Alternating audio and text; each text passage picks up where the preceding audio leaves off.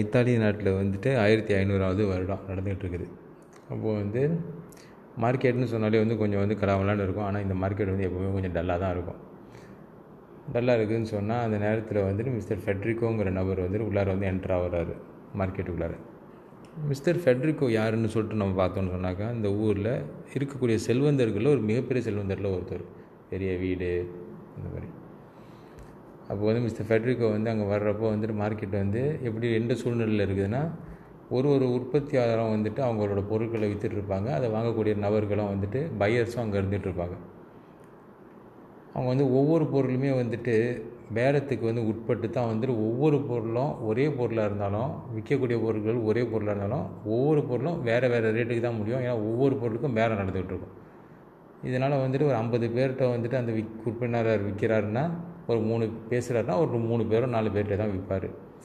இதை வந்து மிஸ்டர் ஃபெட்ரிக்கோ வந்துட்டு இதை நோட் பண்ணுறாரு நோட் பண்ணிட்டு என்ன செய்கிறாரு மேலே வந்துட்டு ஒரு டவர் இருக்கும் அங்கே சென்டரில் அதில் ஏறுறாரு.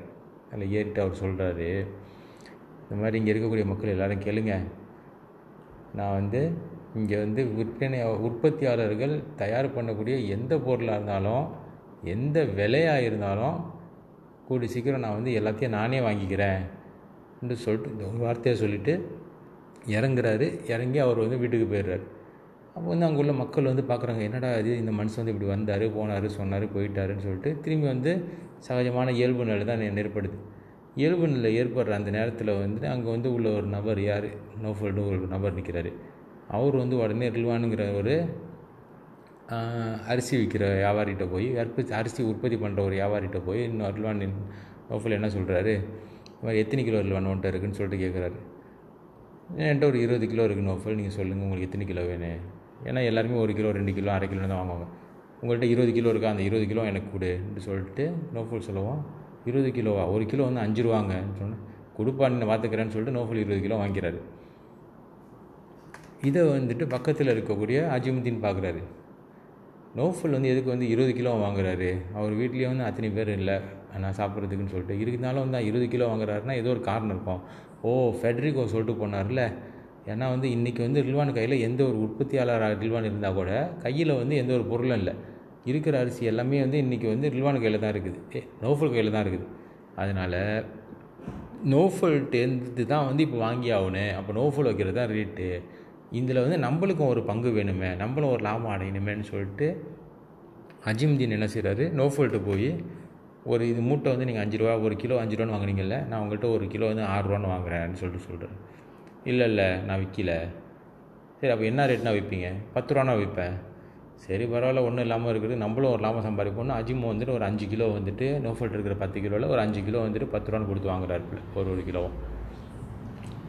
அப்போ நோஃபலுக்கு வந்துட்டு ஒரு பெருமடியான ஒரு லாபம் கிடச்சிருச்சு.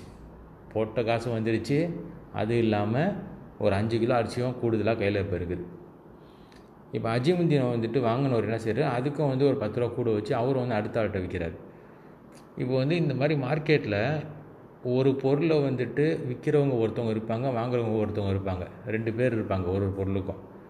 ஆனால் இன்றைக்குள்ள சூழ்நிலையில தான் ஒரே பொருளை வந்து அஞ்சு பேர் விற்க ஆரம்பிக்கிறாங்க. அப்படிங்கிறப்போ மார்க்கெட் வந்துட்டு ஒரு முப்பது பேர் நாற்பது பேர் இருந்த மார்க்கெட்டு இன்றைக்கி நூறு பேர் இரநூறு பேர்னு சொல்லிட்டு மாறி நல்லா வந்துட்டு ஒரு வைப்ரண்ட்டாக இருக்குது இந்த மார்க்கெட்டு அப்போ வந்து இதே மாதிரியே போய்கிட்டு இருக்குது. அந்த ஒரு ஒரு வாரம் கழித்து மிஸ்டர் ஃபெட்ரிக்கோ திருப்பி அந்த மார்க்கெட்டுக்கு வர்றாரு. வந்து அவர் வந்து பார்த்துட்டு திரும்பி அந்த டவர் மேலே ஏறி திரும்பி சொல்கிறாரு மார்க்கெட் ரொம்ப டல்லாக இருந்துச்சு. அதனால் எல்லா பொருளையும் வாங்கி நானே வந்து எல்லாத்தையும் விற்பனை பண்ணலான்னு நினச்சேன். ஆனால் இன்றைக்கி உள்ள சூழ்நிலையை பார்க்குறப்ப இந்த மார்க்கெட் வந்துட்டு பக்காவாக இருக்குது. இதையே நீங்கள் மெயின்டைன் பண்ணுங்கள் இந்த இடத்துல உள்ள எல்லாருமே பெரிய வசதி வாய்ப்பு உள்ளவங்களாம் நீங்கள் மாறி வந்துடுவீங்கன்னு சொல்லிவிட்டு அவர் கீழே இறங்கி வர்றாரு. அதோட திரும்பி போயிடுறாரு. இது வந்து சின்ன கதையாக இருந்தாலும் ஒரு டீலர்ஷிப்பு டிஸ்ட்ரிபியூட்டர்ஷிப்பு ரீட்டெய்லர்ஷிப்பு இதெல்லாம் வந்து எங்கேருந்து ஆரம்பிச்சிச்சு எப்படி ஆரம்பிச்சிச்சிங்கிறது நம்ம வந்து ஒரு புரிதலுக்காக தான் வந்து இந்த கதையை நம்ம எடுத்து சொல்கிறோம் இன்றைக்கி